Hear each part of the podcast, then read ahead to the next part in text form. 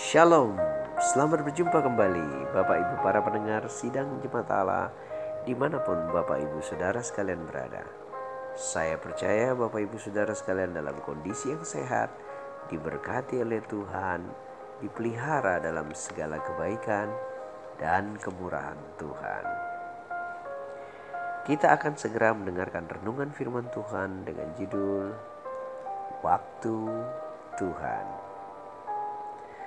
Bapak Ibu para pendengar sekalian, teks kita terambil dalam Pengkhotbah pasal 3 ayat 1 sampai dengan ayat yang ke-15. Teks-teks kita ini berbunyi demikian. Untuk segala sesuatu ada masanya, untuk apa pun di bawah langit ada waktunya Ayat yang ke-11 Ia membuat segala sesuatu indah pada waktunya. Bahkan ia memberikan kekekalan dalam hati mereka. Tetapi manusia tidak dapat menyelami pekerjaan yang dilakukan Allah Dari awal sampai akhir.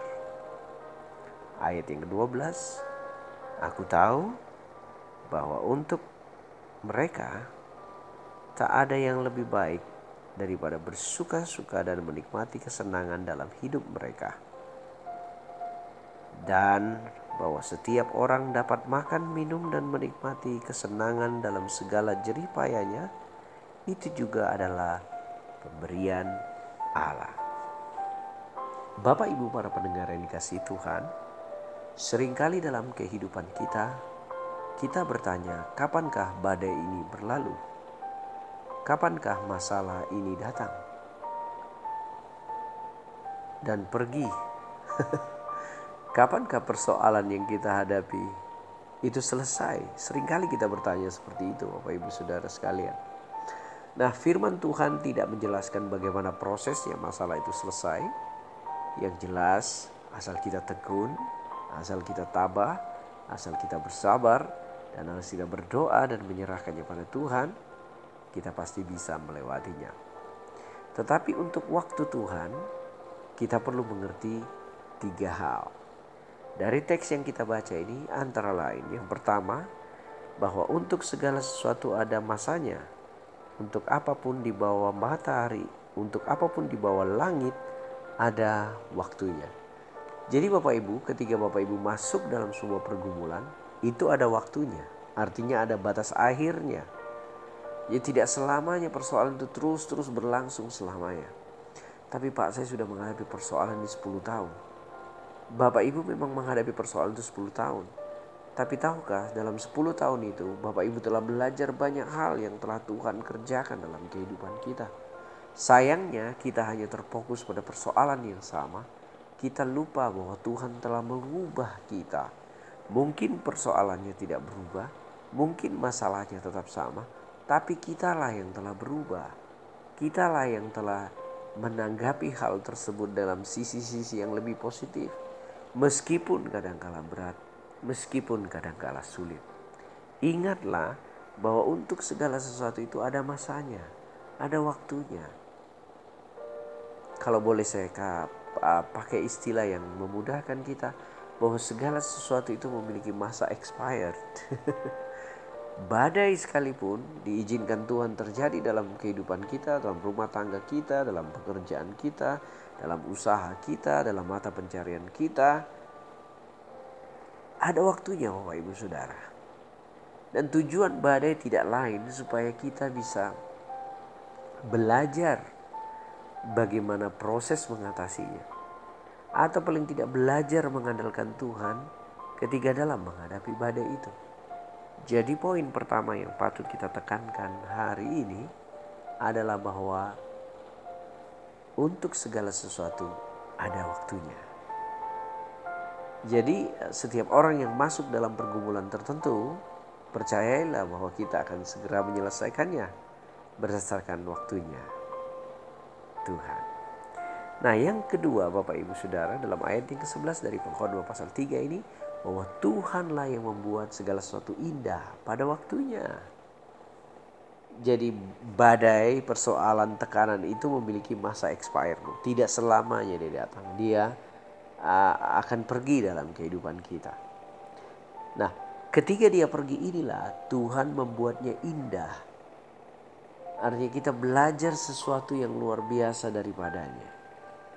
Kita menjadi manusia yang belajar menghadapi semua proses yang telah kita hadapi. Kita tidak mungkin berkembang dengan hanya bertahan pada satu pola prinsip dan pemikiran kita. Yang itu-itu saja. Tetapi Bapak Ibu Saudara sekalian kita perlu yakini diri kita bahwa proses membuat kita belajar. Karena itulah Tuhan membuat waktunya indah ketika itu tepat. Dan Mungkin kita sering kali merasa bahwa saya sudah menantikan waktu Tuhan tapi belum datang-datang. Ketika kita sibuk dengan penantian, maka kita dipenuhi kepahitan dan rasa kecewa kalau itu belum terjadi. Tetapi mari jangan fokus pada masalah kita. Ganti fokus kita dengan berharaplah pada Tuhan. Andalkan dia dalam seluruh kehidupan kita. Kita pasti akan melihat perubahan. Jadi yang pertama untuk segala sesuatu ada masanya. Itu berarti persoalan apa pun memiliki masa expired. ya kita mesti dikuatkan dengan itu Bapak Ibu Saudara. Yang kedua, Tuhan membuat indah pada waktunya. Jadi nantikanlah waktu Tuhan. Tapi bukan menantikannya dengan berfokus pada diri kita sendiri, pada masalah, pada tekanan, pada persoalan yang kita hadapi. Tapi pada Tuhan.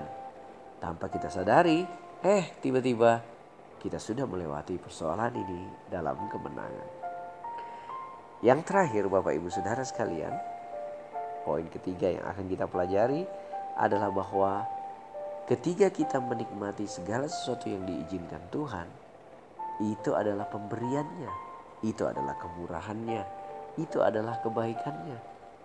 Jadi, waktu Tuhan yang Tuhan berikan hari ini, pakailah sesungguh-sungguhnya Bapak Ibu. Masa lalu telah berlalu. Masa depan masih misteri. Yang kita punya waktu adalah masa kini. Inilah milik kita. Pergunakanlah sebaik-baiknya bersama keluarga kita, bersama orang-orang yang kita sayangi, orang-orang yang kita cintai. Lakukan yang terbaik dalam kehidupan kita. Tuhan menyertai kita di hari-hari yang diizinkannya kita nikmati. Alkitab berkata bahwa kalau hari ini kita masih bisa menikmati segala sesuatu, Hmm, itu semua karena kebaikannya. Alkitab bilang dalam teks kita dalam ayat yang ke-13 itu adalah pemberian Allah di dalam kehidupan kita. Jika kita boleh bersenang, jika kita bersuka cita, jika kita boleh bergembira, jika kita boleh damai, semua adalah pemberian Tuhan dalam kehidupan kita. Nah, Bapak Ibu Saudara, ingatlah waktu Tuhan. Apa itu?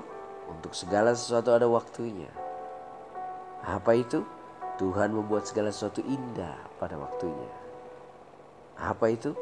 Tuhan memberikan yang terbaik pada waktunya. Dan pemberian itu diberikan kepada kita. Nah Bapak Ibu Saudara yang dikasih Tuhan. Baiklah kita sadari ini. Bahwa Tuhanlah yang memberikan kita kesempatan untuk ada sampai hari ini. Karena itu mengucap syukurlah Naikkanlah rasa terima kasih karena segala kebaikan dan kemurahan Tuhan menyertai hidup kita. Tuhan Yesus memberkati kita Bapak Ibu Saudara sekalian biarlah hari ini kita diberkati dengan sehat kuat dan panjang umur. Damai sejahtera menjadi bagian kita. Shalom.